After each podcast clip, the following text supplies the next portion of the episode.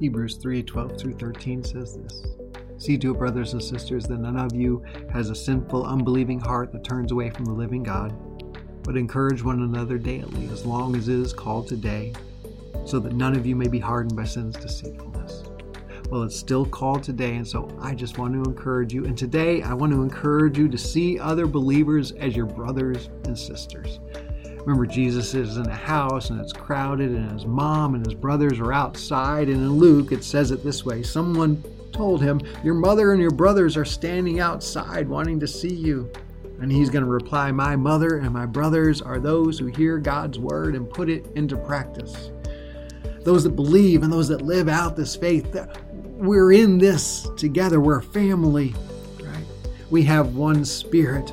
It's that spirit who brings about our adoption to sonship and daughtership.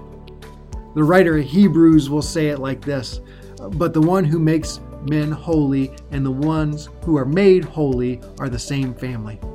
So Jesus is not ashamed to call them brothers. We are brothers and sisters in Christ. And so I just have some questions. How, how do we help people feel like they are family, that they are needed, that they are wanted? Paul in Galatians 6 is going to tell us that uh, not to become weary in doing good, for at the proper time you will reap a harvest if you do not give up. Therefore, as each of you has opportunity, let us do good to all people. And he's going to say, especially those who belong to the family of God. When you look around the church, do you see your family? Do others see you as family? When you see believers, do you see your brothers and sisters? If we are the most functional family in the world, how would we treat our brothers and sisters?